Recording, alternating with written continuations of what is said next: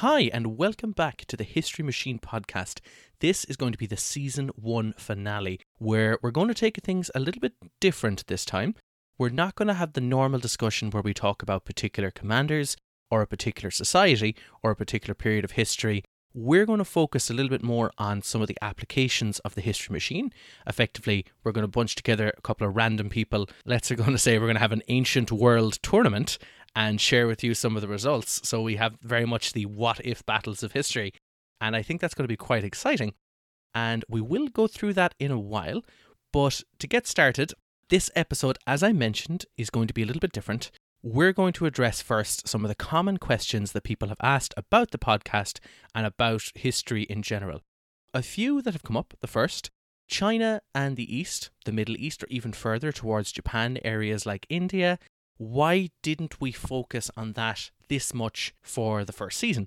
In summary, the main reason is I simply do not have enough data on these societies to accurately portray them in the same way that we've been portraying mostly the, the Greek and the Roman members. And I will say as well, it wasn't for lack of trying. I think we did.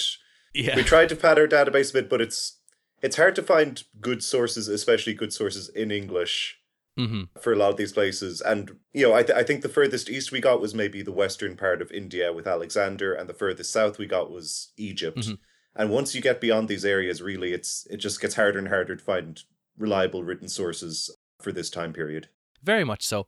Now, I will say we do have little uh, specks of people in there, and the odd name that does pop up, uh, similar to the Ramses or Ozymandias, somebody who will have X amount of battles and have a little bit of information. So we might come back to them at some point.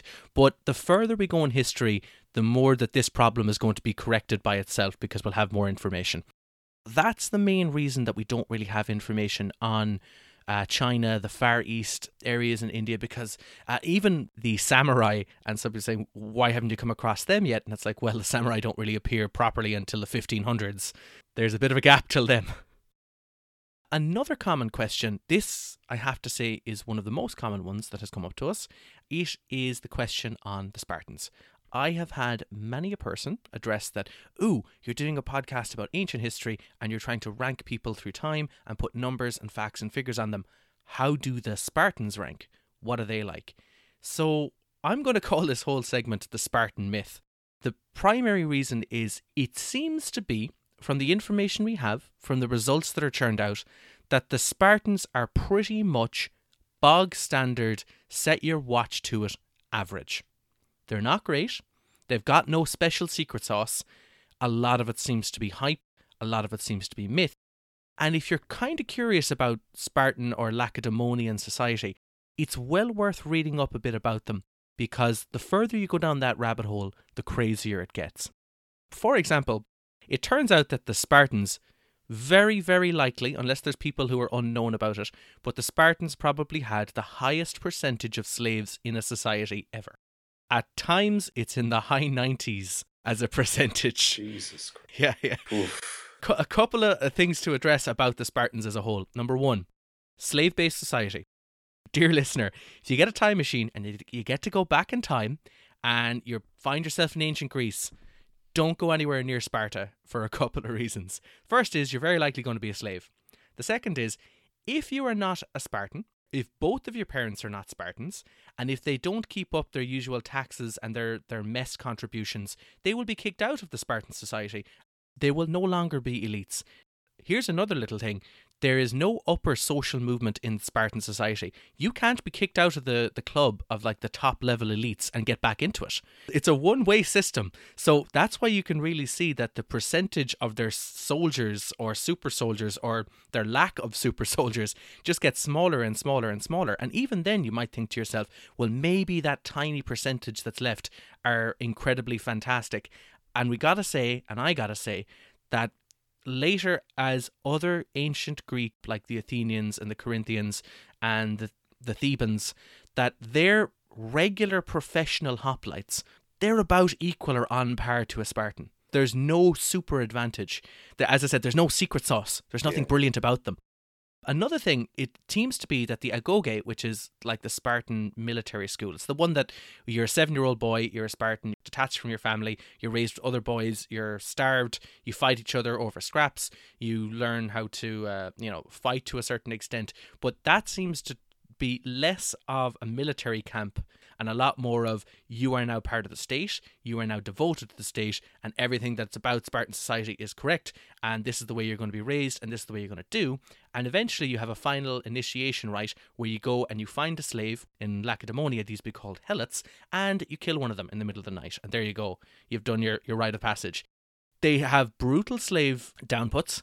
They do not work, and I mean no work. Spartans don't have any epic poems. There's no Iliad from Sparta. They don't have any mega structures. They don't build um, any kind of amphitheaters. Nothing, nothing significant. Sparta itself, the city, is is just five small villages. They have no great works. They have no great poetry. They have no great art. They have no great music. They have no great literature. They have mediocre soldiers. They have an empire for a very short time as we've discussed in, in our early episode in the Peloponnesian Wars. But that falls apart because they don't actually have halfway decent logistics and they can't keep people under control. They have a rigid, unchanging, super conservative political system, and it just seems to churn out people devoted to the state, a group or a society that is uh, xenophobic, doesn't recognize the rights of other people, we could go on and on about these guys for a while. So I'd really recommend to read about it. But here's one more little fact. Probably the best Spartan commander we have addressed in this podcast, Lysander, was not a full citizen. His family fell out of the Spartan elite circle and they're never allowed back in. It's it's almost a bit like this stereotype of like the Soviet system where it's kind of you know one you you're kind of prioritizing loyalty to the state above maybe individual creativity or brilliance. Two, once you're out, you're out. Yeah, that's it. You do not want to be in the bad books of the leading party. But the difference is, I suppose, Sparta doesn't have the numbers the Soviet Union had by any means. And also, they had the, you know, horrible slavery policy that the decadent Western nations had, you know, in the 17, 1800s. So it's, really, it's, it's the worst of every part of Europe over the last 300 years. Pretty much. The last point I'm going to make about them, and this is an interesting way to look at the society as a whole. The people who write about the Spartans, Xenophon and such, they are the elites of their society. So when they look at Sparta, they say, oh, this is a society where the super elites don't do any work and they've got loads of slaves and they could do whatever they want and they don't have to justify their existence. Isn't that amazing? Now, if you look at the percentages of the Spartan society, it would be like looking at the whole world and get the percentage of people who are millionaires. And that is the equivalent percentage who are in the top tier of Spartan society. So, looking at Spartan society and kind of ignoring all the slaves and saying, ah, everything was kind of relatively okay, and oh, you know, just let's ignore all of that and focus just on the Spartan society would be like looking at right now and going, ah, ignore, you know, labor workforces and people in factories and, you know, people who work in regular time jobs. Just look at these. I mean, I, I don't I don't want to alarm you, Niall. I feel like the political system is having that shift right now where a lot of people are saying ignore all those. Let's and just let's just, just build whitewater rafting parks for the bankers in the middle of Dublin. Ignore the ten thousand homeless. It's fine. Yeah, okay. Maybe it does ring home quite a bit. Oh, okay. So yeah, it is. Is it a society that is just focusing on trust fund millionaires and saying, "Look, look at them, aren't they brilliant?" So uh, that's the Spartan myth. Um, we might come back to it again at a later episode and talk a little bit more about their stats and uh, or even lack thereof stats. Um, so another question that picks up that I've gotten by a few people as well is why do we focus so much on the Romans? And there's this very simple answer for that. We've got a lot of information. That's the first thing.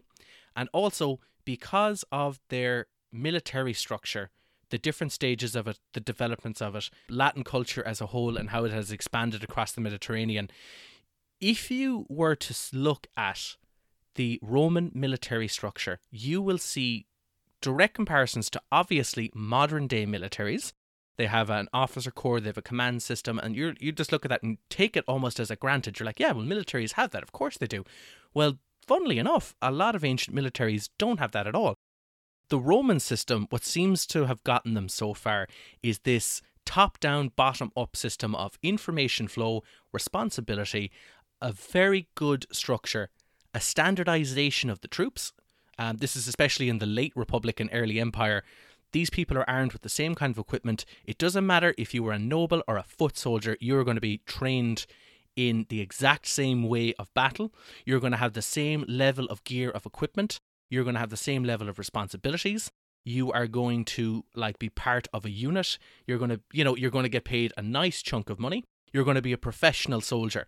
And that has to perform leaps and bounds over other unit types that exist around this time who might have been militias or people who have very quick training programs to go from to go from farmer to soldier. So for example, the Romans, when they would do training, is like, we're going to get this farmer, we're going to train him up, we're going to get him to do some drills, we're going to get him to train with some wooden weapons, we're going to get him to train with equipment that is twice as heavy as the equipment he's going to use to build up his physical strength and stamina.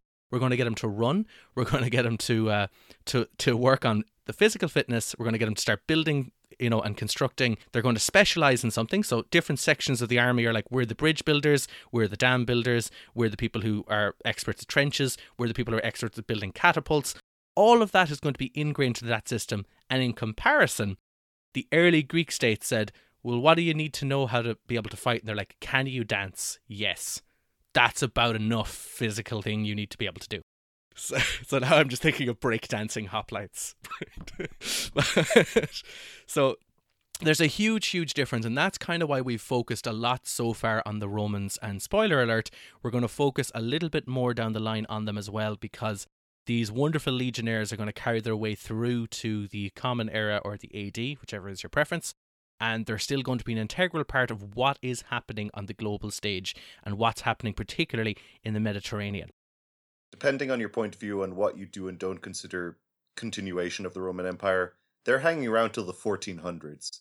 They've got another like millennium and a half to go. It that this is why we talk about Rome so much. It it lasted really long time. Really, really, really long time. Yeah, and hopefully we'll be talking a lot more about China as well down the line. It once I get my hands on some better information and chat to some more people about what are some pretty accurate and useful sources, because China as a whole has that same kind of continual structure.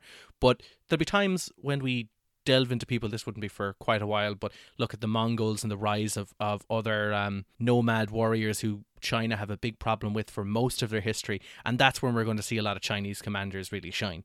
But that's not for a little while when we get a little bit more information and have a lot more that we can plug in. So, another question, which is very common, and we did a whole episode on an introduction of it as well, is this AI, the history machine as a whole, what is it? What kind of AI is it? What might happen to it? What can it do? What are its limitations? So, Cathal, I'm going to leave you talk a little bit about this because you're so much more the expert on it than I am. So, I think I've given brief overviews of it before, but um, mm-hmm. yeah, I suppose to go through it again, it's a neural network. If you don't know what that is, is that it simulates how neurons work. It gets input, and if those hit a certain threshold, it carries the signal through and mm-hmm. those get fed through a few different layers and in the end it spits out an output. So for the history machine those inputs are stats about different battles. Uh, mm-hmm. so we have you know different army sizes the different army compositions when the battle happened where in the world it happened. These feed through to all the neurons. The neurons have different you know weights and biases that feed into the function. These functions spit out numbers between 0 and 1 and they go through to a series of outputs which basically are our values for what odds the history machine had for each general winning, uh, how many casualties they'd expect the average general to have in that yes. given battle, mm-hmm. so on. And currently, the way it's trained on that is it uses a backtracking algorithm to just go through the database we have until it gets more and more accurate answers. And uh, this is something I think we have hit upon a few limitations. And I think before season two, I might make some changes to the history machine. So you Mm-hmm. We will mm-hmm. probably have version 2. Some of the limitations currently, it does take into account the army composition, but only to a point because it takes a very long time to train. It just wasn't converging really on a reliable solution. Yes. That combined with just the overall training time means I think I might move towards using a genetic algorithm to train it, which Okay. Another term kind of borrowed from biology, but this is basically you make a big generation of neural networks with different uh, rules, different weights, different biases going into the function. The best ones survive. They pass on their values to the next generation, and you keep going through that. I think mathematically, it's not as perfect as what I'm using now, but for the practical limitations of the computing power on my computer, it might just come up with a better solution faster. And if it does, hopefully that'll enable us to get more in depth with um, having it respond mm-hmm. to army compositions and a lot of the kind of more complex factors of the battles that it's currently yes. not fully taking into account. Well, that's fair enough. Right now, it does produce a, quite a bit of information and it does have a lot, but as you were mentioning, unless we're able to run it for a very long time with a lot of computational power and with even more data points, so mm. we're talking millions and billions of data points, that would be ideal. But the logistics of that is just a little bit too out there. A modified version, a genetic neural network, would probably be the best way to go with it uh, as an update. And I imagine that kind of modification to it is probably going to readjust where people rank to date so far from the earlier database as well on top of that. Yeah, it should do. I think we'd have revised mm-hmm. numbers for all the uh, pre existing ones. Okay, so those are the most common questions that we, we actually get. Um, we'd be very delighted to address other ones if you want to contact us. You can actually reach us on Twitter at Machine History or on email at historymachinepodcast at gmail.com or you can contact us on the website historymachinepodcast.com and we'd be glad to get back to you if you have any other questions on it. But by far, these were the most common ones, and we just thought it might be nice to address them. So, where are we going to go next with this? So, the first thing I'm going to mention is we're going to add a certain amount of time, not quite specified. I'm probably going to aim for about 500 years and a certain amount of battles. Now, it turns out that it makes sense if you think about it, but the information that's available to us is exponential. So, for example, if I wanted to do a podcast or do some research on the First World War, we could probably tell you with a fairly certain amount of uh, certainty what a particular World War One commander had for breakfast on a particular day. That information just exists because it's not that long ago, the information is backed up by hundreds of witnesses. I imagine for World War One, most of them are dead now. But it, it's the case of the information that we want exists. That information is abundant. Go back 200 more years and you wouldn't get a fraction of that, and so on. And the information goes further and further. And you even see it with our existing database, because exactly. our existing one spans from 2500 BC to mm-hmm. kind of just before year zero the first millennium and a half of that makes up 10 of those battles. So, you know, it's it's a tiny sliver of it. Once you get into 400 BC, 300 BC, anything more recent than that and that's taking up probably, you know, well over half. Yes, very much so. And that that is another reason why we focus very heavily on the Greeks and the Romans and it's because the information exists and was there and has been researched and studied. But that trend will continue, as in the more information we're going to look at people like Attila the Hun, and, and in comparison, we had earlier nomadic horse archers that we know little to nothing about, but this person will step onto the world stage and will know a lot more about his army composition, the kind of technology they're bringing to the stage, and that's just because it is closer to our current time. There is a less chance of information being withered away and not existing. It's effectively copied from generation to generation. There's less chance of it being lost, like when the Library of Alexandria is burned, the amount of information that is gone from there. It's just that the closer it is to the current time, the more information we have. And also, there's another little aspect that if a particular commander or a particular battle, which is why sometimes our, our numbers don't make sense for how many battles we have for particular commanders. Cyrus the Great is a great example. He's meant to have 80 plus battles, and we had like six or seven in the database. If they don't meet a minimum threshold of information, they're not included and it's just to prevent bias. It's to prevent, well, was that a big win? Was it a small win? Was that a, a, big upset? Because it would throw a whole spanner into the works if we don't have enough information. And we're about to start hitting the era where we have that basic level that we're looking for for pretty much most of the people involved. That's going to be a big introduction to it, and it's really going to add a lot to the amount we can talk about and the amount we can cover. So we'll be probably slowing down episodes, maybe even focusing a little bit more on more people. I will be very tempted to go back to some earlier commanders and look at them a little bit more in depth. Might even go a little bit more into Hannibal or some other people like that around that time who are very big names, and possibly we didn't do them enough justice by talking about a little bit more of their background and a little bit more of the the way that they stand out as particular commanders. But that's all a little bit of a separate note and might be little bonus episodes or or or you know uh, side projects. So there'll be new figures and new people. We're going to see more Romans because they've written stuff down. We're going to be looking at Constantinople, not Istanbul. And uh, we'll be looking at other Eastern societies. We'd like to touch a bit on China, maybe India, and other areas like that because we'll have more information on them.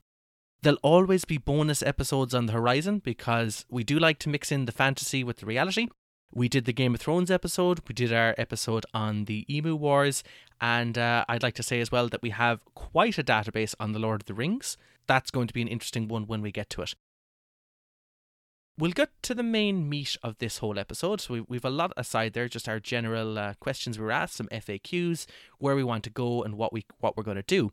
But to wrap up this season, to wrap up all of this information with the database, we're going to focus a bit on a tournament for season one. All of this podcast starts from a handful of things, and one of them is the reported Hannibal and Scipio conversation, which is who is the best commander in antiquity. And from there, we kind of applied modern technology to see what we could come up with as a comparison. If you want a bit of a refresher, according to Hannibal and Scipio, they both agreed that Alexander the Great is number one. They're kind of like, oh yeah, I suppose, never lost a battle, has a big empire, he's the best. Number two, then they go, hmm, who are we going to pick? Oh, uh, Pyrrhus of Epirus. And the logic and reasoning behind it is he had a very good record against the Romans. And Scipio kind of concedes that and says, oh, yes, anyone good enough to beat a few Romans must be an excellent commander. Therefore, we'll place him at number two. Now for number three, who's going to be at it? So Scipio kind of expects at this point that he will be number three because he has defeated Hannibal, and Hannibal says it is Hannibal. So Scipio, a little bit alarmed at the whole uh, revelation, kind of goes, Well, Hannibal, what would it be like if you had actually beaten me in battle? At that proposition, Hannibal replies that had he beaten Scipio at the Battle of Zama, or Zama, however you want to pronounce it, he would be ranked number one on this list, and that would be that, and there'd be no problem, and, you know, he'd be king of the world. So, uh, with all of that in mind, we have so far done nine episodes. So we're going to have nine champions. Now, we have had people who scored number one in their episode, but they're not going to be included in this nine. There will be people from different time zones, different representatives. There'll be some people from the same cultures or societies, but not at the same timeline. We will use the median army that each of these people used. Now, if you're not familiar with statistics or you've just forgotten, you know, what's the difference between the average, the median, the mode, the so on. So the median is what is the middle army that you use? So if you have an army of 10,000 troops, 100,000 troops, and 50,000 troops, the median is that 50,000 mark. It's what is the one that's right in the middle of the numbers you use. And the reason for this is because occasionally you will have battles and they're just small skirmishes or raiding parties, things like that, where they're leading maybe 100 men or something. And the average gets thrown down so much by that. And it's not representative yeah. when, you know, they might have three other battles where mm-hmm. they're using 30,000 so yes, you, it exactly, shouldn't be dragged exactly. down as much as it is. So median felt like a better uh, fit for this situation. If you want to say median, it's typical. What's the typical army you would bring to the battlefield? It's probably the best way to visualize it. So, Cathal, let's go through our champions. Now, as I said, bear in mind, pe- some people who came number one are not included because they don't have as much information as we'd like to run this kind of simulation that we're going to do for the tournament. Yeah and um, but we could come back to them later if we get more information and, and uh, spruce it up a little bit. But for now, we're going to have our nine in the tournament, and let's go through them. Episode one on Egypt, we have Cleopatra. Originally, our number one for this episode was Ramses II, but he only had two battles, and a rule of thumb really is kind of three or more. Okay. Episode two, the Greek Persian War, we have Themistocles episode three, Greek uh, Peloponnesian War, we have Thrasybulus. Uh, he was replacing Epaminondas, again, who didn't have enough battles in the database. Yes, he just didn't quite make the mark in terms of we have a lot of information about him, but it's not enough for this simulation. So, unfortunately, as kind of awesome as he is, and I'd love to see him in it, not enough information for this simulation. Coming in then for our episode number four, Cathal episode four for the Punic Wars, we have Scipio, who, uh, just bringing back to the uh, question between him, him and Hannibal, the History Machine decided that Scipio was better than Hannibal, and also better than Alexander the Great, and Pyrrhus. um, So- because really, like he took on the hard. Yeah. You know, Alexander won all his battles, but he had battles that he knew he could win. Is basically how the, the Yeah. history machine saw it. Um, I wish I wish I had a time machine to go back to that possible, well, it's Yeah. possibly fictitious meeting just to add some more salt to Hannibal's meal. just ooh, rub it in there. yeah. Uh, for more details, go back to the Alexander episode, the the early Rome episode, and the Punic War episode for more on Scipio, Alexander, and Pyrrhus, and why Yeah. They were ranked in that order by the history machine. Episode five, the Alexander episode, we have Alexander the Great, of course. And Yep. I think a large reason for us deciding to pick a champion from each episode rather than the top overall was because Alexander's sub commanders got such a rub from him. They would have just been Mm-hmm. all over our kind of top 20 list or whatever. So we just Yeah. wanted to spread it out a bit more. Yeah, a little bit of diversity for it. And I say diversity, we have how many Romans and Greeks? They and even wrote- they Cleopatra is Greek. down. they did, they did. Okay. Episode six, six then, uh, Yep. on Caesar. The champion is Julius Caesar. Who will only refer to himself in the third person. Episode 7, Persia, we have Datis.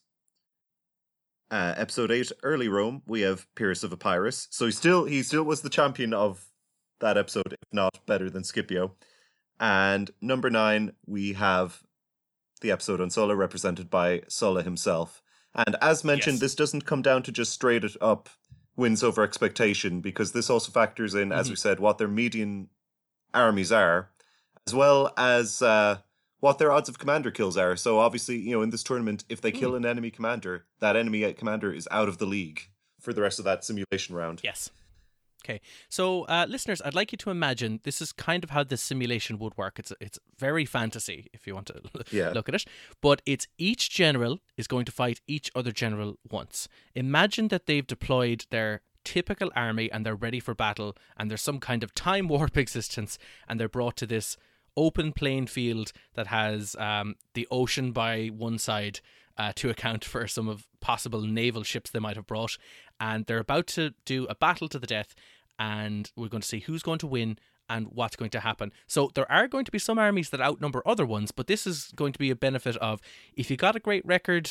If you're going to do very well, there's a certain amount that has to be attributed that you're able to bring that many men to the battlefield, or that your society that you know has propped you up is able to provide that for you. So that will give an obvious advantage to some people who have more legionnaires than others, or people who have more troops than others, and will help explain some of the results and some some of the facts and figures.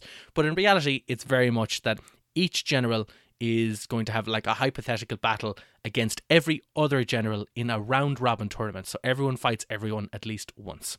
So, Cathal, if you want to go through some of the other information about it, just the general rules. The tournament rules. The tournament itself is a basic league format. Each general fights each other general once, and the winner is whoever wins the most of those. The Yes. league is rerun a hundred thousand times, uh, so it's a 100,000 simulations. So a hundred thousand tournaments, not even not even a hundred thousand battles, a hundred thousand times this nine everyone takes on everyone at some point tournament happens.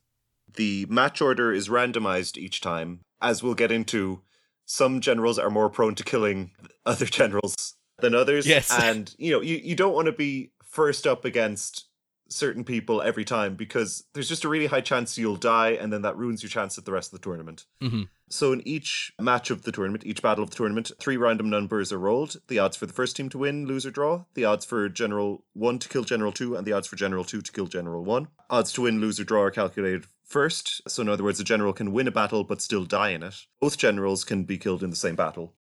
Bit of a mouthful there, but the idea is so in each match there is a random number rolled, one of three, and it will be for the first team to win, lose, or draw based on the odds that they've got. Do they win the battle? The second will be do they kill the enemy commander and do they get killed themselves? Yes. So those are the, the first big three things. Okay. So in this situation, Cathal, I'm correct in saying both generals can be killed in the in the same battle. They can Yes. be, yeah. Because there are examples of battles, and I think even in our database, where the winning side, their own commander dies. If I said, Cathal, and I'm sure you can clarify for this, if I said a general is killed in one of their battles, for the remainder of the tournament, they're gone. remainder of the tournament they basically award a walkover to every other general. They lose all their future matches unless another general who's died, in which case that's marked down as a draw. With all of this information, there's going to be 100,000 tournaments, not 100,000 battles, but 100,000 tournaments yeah. where everyone fights everyone. There might be the, the odd percentages where people die or survive or kill and be killed. So there'll be certain tournaments where everybody lives. There'll be tournaments where ev- almost everyone has died, and there'll be everything in between yeah. it. So we, we get a nice big spread of information. Theoretically, everyone could die in the tournament. That, that yeah, but then nobody, then no one wins. Well, you know, if, if you get if you get one of them winning the first couple, it depends when they get killed, basically, and, and how many draws are awarded afterwards. To clarify some of the turns that we're using, so winning the tournament is placing with the best number of wins compared to all the other generals in that round. Wooden Spoon is doing the worst, coming last place. Grand Slam is winning every single battle, so they're eight wins out of eight. Yes. Getting swept means the opposite. They lose all eight of their battles. We have a typical placement from uh, first to ninth as well. We'll have the number of typical wins, the number of typical draws, the number of typical losses in the 100,000, the number of times they should kill a commander, and we also have the number of times they should have died. There's a percentage of times when they win the tournament, but upon winning the tournament, they have actually died in the process. And there's the number of times when they win the whole tournament and they also get to survive. So we're going to look at this tournament with these nine people in depth for the 100,000 tournaments where everyone takes on everyone with the rules that we have explained. And coming in at uh, last place for this is Cleopatra. A little bit of a backstory about Cleopatra. She's much more of a politician than a commander. She did kind of have battles with Caesar, as in Caesar on her side. Her army is particularly small. It is uh, a Macedonian army, which would be like a an Alexander the Great styled army, but the median or typical army that she would take to the field is actually an army used for a civil war, so it wouldn't really be up to full capacity, uh, possibly, than what some of her other contemporaries are bringing here to this tournament. So, with that in mind, I'm going to just call out some of Cleopatra's figures to see where she really stands out and where she really falls down. So, for example, she'll only win the tournament 1.6% of the time. Pretty poor. She will lose the tournament just under 20% of the time. The amount of times that she will Grand Slam, which means beat every single other general, is 0.02%. She will be swept, which is beaten in, by everybody in the tournament 10 times more frequently than that, so 2% of the time. She will average 6th to 7th place, typically 6th. It's 6.46 to be exact, but it's 6th or 7th. She should win 2.68 battles, but the standout figure she has is she will kill a commander in a tournament 17% of the time, but she'll also die 17.13% of the time. Now, that seems to be one of her standout scores. It's particularly good, considering, as we said, she's more of a political figure. That's actually quite impressive. Yeah. So, Cleopatra coming in at ninth, a pretty decent score for what she's bringing to the table, especially army size and wise. Yeah, I, I think she fulfills the ideal role for the last place in, in any tournament, which is that, like, yeah, she is last across the board in wins and topping it, and you know, she she lo- comes last most often. She gets swept second most often, but she does have. She is in the upper half of enemy commander kills, so she will spoil yes. it for someone else a good portion of the time. She has a good chance compared to many others of taking someone else down with her. That's fair enough. Okay. So coming in in this tournament at number 8 representing Persia, Datis. Let's take a look at his typical army composition and some of the, of the standard information. A good thing about Datis, he's got decent cavalry, he's got a lot of archers, but unfortunately, the majority of his troops are fairly poorly armored, and that probably will explain some of his stats and why he's ranking particularly poorly against this kind of Greco Roman uh, adversaries who would probably have better gear and better equipment. So He's a 2% chance of winning the tournament. Better than Cleopatra, still pretty abysmal. Keep in mind his wins over expectation was actually the same as Cleopatra, so that difference is entirely made up by the fact that his army is larger. So Datis has an 18.22% chance of coming last in the tournament, a 1.95% chance as well of being swept, which is not winning a single battle. He will usually place sixth. Uh, 6.31 to be precise. Where he stands out as a figure is he's got a decent rate for commander kills. 18.18% at the time he will kill a commander during the tournament, but almost identically 18.12% of the time he will die in that process. The rest of his scores are pretty low, not too impressive, but that could probably be attributed to the army that's being time warped to where it needs to be. So coming in at number seventh is Thrasybulus. He is quite interesting because he's got a composition army, part naval, part regular troops. So that'll um, the history machine is able to work that out. But it, it's one of these things of we're going to assume that the armies want to engage uh, how and when they can. So you take that with a little bit of grain of salt. This is where the genetic neural network would make more sense and would help out a little bit. But he's still got some decent um, scores and percentages. Similar though to Cleopatra and Datis, He's only winning the tournament 2.94% of the time, so that's 3%. It's a bit better than his contemporaries here, but not great. He will come last with the wooden spoon at 14.05%. He will Grand Slam 0.05% of the time. So these are all still pretty poor scores. But his standout percentage, which is particularly good, actually quite good, is the commander kill ratio. So it's 30.30%. So he's actually got a very high chance of killing a commander. Second highest of these, yeah. Second highest. Uh, we'll come to the highest in a moment. But uh, his actual percentage of being killed in a tournament is 15%. So he's twice as likely to kill a commander than be killed himself in a tournament. So that's his real standout figure. The rest are quite similar to Datis and Cleopatra, off by a couple of percentages, but this is pretty much the guy who is going to average out in the total tournament coming fifth or sixth place. That's where he would usually place. But um, overall, he's coming in. He's he's seventh from the total list. Sixth, and a very interesting sixth because he's meant to be number two. Pyrrhus of Epirus. Pyrrhus is a descendant of Alexander the Great. He is the only commander here with special units, as in he is bringing elephants to a battlefield, which are a confusing, powerful war machine, a very unstable, inconsistent animal. So that that's probably going to explain some of the fluctuations. He made his name fighting Romans, didn't particularly do too well, and some of his stats here really reflect it to take a look, Cathal, I'd like you to actually go through some of these because they're a little bit stranger and you might be able to explain some yeah, so starting out, won the tournament 3.37% of the time. That's fine. That makes sense for the fourth last person. But then we look into the wooden spoon and time swept. He is second worst for wooden spoons. He comes last 18.71% of the time. He gets swept the most of anyone, 2.57% of the time. Mm. He's the most likely commander to lose yeah. everything. And where we come into why this keeps happening to him. His odds of killing another commander is zero. It's not his style, he doesn't do it. His odds of he himself getting killed is 32.5%. Most others, they're hovering around 15%. He is more than double that. I, I, I did a quick check as well. Like, if, if you eliminate all the tournaments where a commander gets killed, their win percentage usually increases about 13 15% his increase is almost 40%. so basically, he is quite competent. He has a good army. He has war elephants. But he can just not stay alive long enough to make use of it. It's, it's totally bizarre.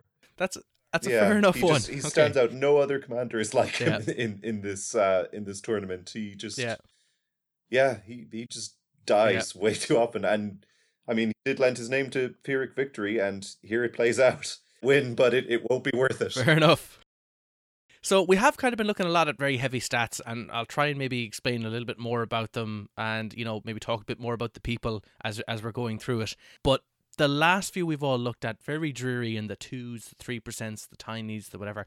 We're going to be looking at people here who are scoring particularly well now, who are really really up there and probably deserve to be it. So coming in at fifth place Alexander the Great. Now, there's a bit about this, so I'll explain a small bit. He is bringing the Median army, so this wonderful composition, the fantastic phalanx. He's got great cavalry. He has archers. He has siege equipment. He has the whole works. He's bringing everything here to the to the battlefield. But the standout figure, we can look we can look at some of the others of you know the the chances of him winning the whole tournament is about six percent. His chances of losing the tournament is up to 10%, but we'll explain a little bit more about that in a moment. But the real, real standout figure for Alexander the Great, the one where he is the absolute wrench in the system and he causes a huge amount of damage to this whole tournament, is he has an 82% chance, nearly 83, of killing a commander during the tournament. So he is the wild card who goes, screw it all, I'm Over killing somebody. 50% of all commander deaths Are are attributed because to Alexander Alexander. the Great. I think this is the interesting thing. Like, Alexander, definitely a great general, but his style doesn't match up with, like, the History Machine, it bases quality on did you get the win or the loss? And yes. doesn't necessarily factor in you know eh, there are other factors measured but they're not the kind of be all end all and alexander did things a bit differently he didn't just try and wipe out the enemy army he usually beelined for the enemy commander or the enemy king and Mhm. either caused them to flee or captured them or killed them this is really reflected here so his his stats end up just being totally crazy and he does he is probably the one who ruins it for pyrrhus he is probably the one killing him most of the time That's nice. but he is a quality commander, but maybe just doesn't stand out enough in the other, you know, wins over expectation. yeah, some of the other attributes. Now he, he's still scoring pretty well, and he averages his average placement is fifth place. Now there's a lot of big names in this. Uh, there's a lot of big names and a lot of big armies in this list, so he's he's scoring particularly well. But he's very much the wild card of if I'm not going to Yeah. win this situation, take the other guy with me. Like he only has a 15% chance of being killed himself. So, you know, he is like four or five times more likely to kill somebody than be killed. Or kill an enemy, not even kill somebody, kill an enemy commander than being killed himself. It's outrageously high and it's a huge spike in in the data and the information about him. So like his key goal is, you know, regicide. That's the strategy of Alexander the Great here in this in this free for all uh, tournament. So coming in, uh, number four, a rightfully just number four, scoring particularly well with a decent sized army, excellent record, and similar to Cleopatra, a fantastic politician, Julius Caesar. The advantages have to speak for themselves. He does have a legionnaire army. He's got a lot of troops. Uh, he brings a lot to the table. He is fighting civil wars though, so he's not bringing as much to the table as he possibly could. But his standouts are probably consistency across the board. The man seems to be a polymath in everything he does. So, Cathal, do you want to go through some of the standout statistics? Even though, as I said, they kind of all stay fairly level. He's fairly good at everything. Yeah, he's he's across the board. He's on basically the good side of average. He wins the tournament eleven and a half percent of the time. Wo- Wooden Spoon Mhm. just under seven percent of the time. Grand Slams 05 percent. Uh, gets swept 0.6. Yeah, his average placement is four point five. So right bang in the middle. Average wins just under four. Average losses just over three. Dies the slightly better than you know, slightly less than average, but yeah, really, really, Yeah. he's just across the board working out as the good side of a- average. Now, there's only one stat that really lets him down, but it makes sense. The amount of times he's going to kill an enemy commander is 3.84% of the time, and the amount of time that he should be killed is 14 to 15% of the time. Now, the history machine probably hasn't factored in that in this situation, Caesar is in a life or death situation because so Yeah. often in all of his historical battles, he's like, I'm going to spare the commander and the officer corps and I'm going to forgive everybody. That's so it's taken that into his style of warfare. Even in this tournament situation, he's like, I'm going to let these people live and we're going to work our stuff out when it's all over. That seems to be his worst attribute, but it's probably accounting for the character of mind that Caesar is usually in in this in this situation. It's not a great stat. Uh, there are people who score a lot worse, but it's one of the ones that if you wanted to point out something he's not doing is he's not really killing an enemy commander. So third place, and a nice third place, and where he thought he would be in the database is Scipio Africanus. He's scoring higher than Caesar, probably because he, he brings a few more troops to the battlefield. Uh, it probably this could be an example where genetic neural network might make a bit more sense because it'll understand there's a bit of a bigger difference between late Roman Republic troops and earlier Roman Republic troops. Although that said, Scipio's troops are super veterans, so that's also factored into a certain extent. That even though they mightn't be as well drilled or equipped as Caesar's troops, they've got decades of experience. So it's it's uh it's a it's a pretty good stat. He will win the tournament the whole thing, 13% of the time. He will lose it uh, 5% of the time. He will Grand Slam, which is win every single battle against every single commander, 0.68% of the time. He will almost equally lose to every single commander 0.52% of the time. A lot of what he does, it's just, it's like Caesar, but just a bit better, uh, a little more tightened up. Yes. And I think the best example, yeah, we have this is the commander kills versus death. Like Caesar, he doesn't really kill the enemy commander. It's negligible. Enemy commander, Mhm, mhm. but he dies less than any other commander. He only dies thirteen point four percent of the time. I was going to say, considering we got a rogue Alexander Exactly, in this yeah. situation, just killing everything he could get his hands on. okay, so second place, and this is an interesting second place because he's never mentioned in the Scipio or Hannibal uh, factor, and also because he's a Yeah. naval expert, uh, Themistocles. So Themistocles definitely has an impressive military record, and he scores incredibly well and he's got a wonderful win over expectation rate, which is reflected very well in how well he's uh, he's managing these Greek troops. Now, once again, this might lead back a little bit to the neural network. Uh, if it was a genetic neural network, it might you know not favor his troops as much. You know, being naval troops, it kind of goes. It assumes he's got a world class navy. He probably doesn't. Um, so that might explain his little bump here. Before before we kind of get into Themistocles stats here, you're going to have to use your imagination a bit for the scenario because all the most of the other uh, generals we mentioned, with the exception of Cleopatra, Cleopatra's smaller army, most others have in or around thirty thousand infantry, five thousand cavalry. That's about it. Themistocles has none of those. He is coming in with a bit under three hundred ships. We're talking about an era where ships didn't really have that much in the way of projectiles. It was more about ramming. So Yes. I think my theory, as you said earlier, imagine that all these people are kind of, you know, through time machine just dropped into this location. I think maybe the ships are just landing on the enemy area. That's the best I can do imagining how this works out. But uh he wins Yeah. a lot. He No, wins a lot with this setup, even though I can't really picture Yeah. how it's going to work. Now, I think it might, uh, the history machine might have accounted for it because we do have some battles that have had uh, naval against infantry Yeah. engagements, and you know, there's a certain amount of the guys get off the boats and fight them.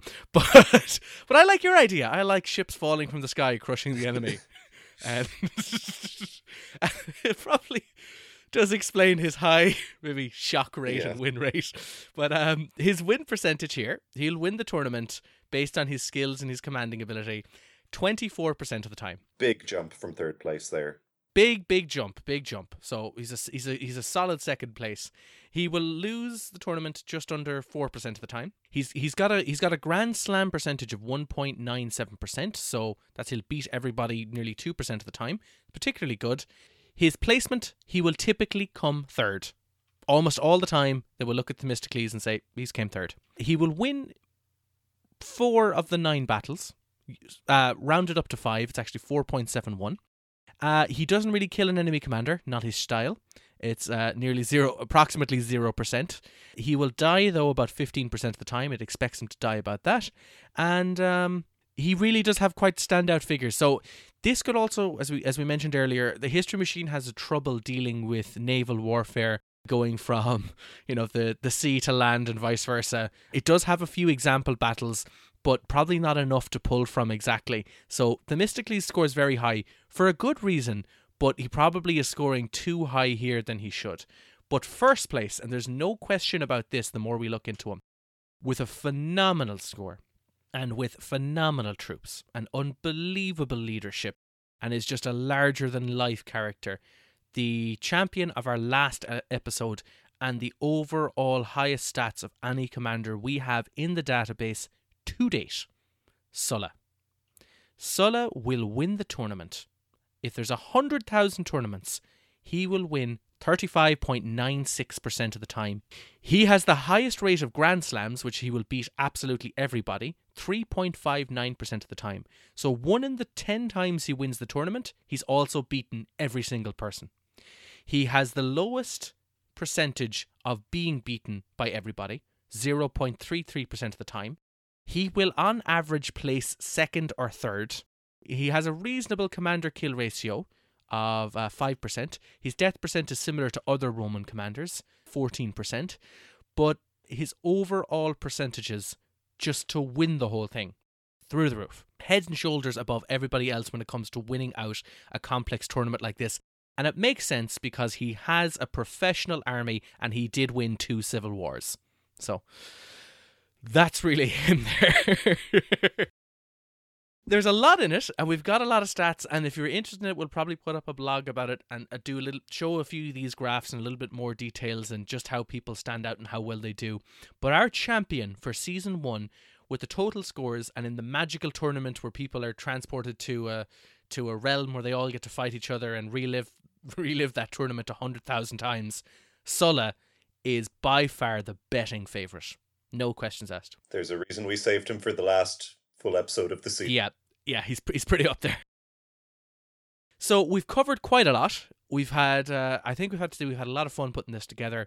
Uh, we've had a lot of fun going through the stats. We've had even more so reading up about these spikes that appear in our database and learning more about them and going, ooh, it's been a lot of fun. And we've a lot of updates to come down the line. I have got a lot of information, a lot of battles, and a lot of commanders to add to this that might totally shake up the system. We don't know. But using the information we have up until 0 AD, this is how it's looking. This is how crazy it gets. We'll probably run a couple of other fun tournaments. Uh, we didn't have Hannibal in this at all because Scipio was the uh, the champion for that episode. But we'll look into it. We'll get into more. We'll chat about it. So thanks very very much for listening. I hope you've enjoyed it. If you've got any questions, don't be afraid to contact us, historymachinepodcast at gmail.com. You can get us at historymachinepodcast.com or on Twitter, you'll be able to find us as well at, at Machine History. So thanks very much. I've been Niall. And I've been Cathal. And we'll chat to you again soon.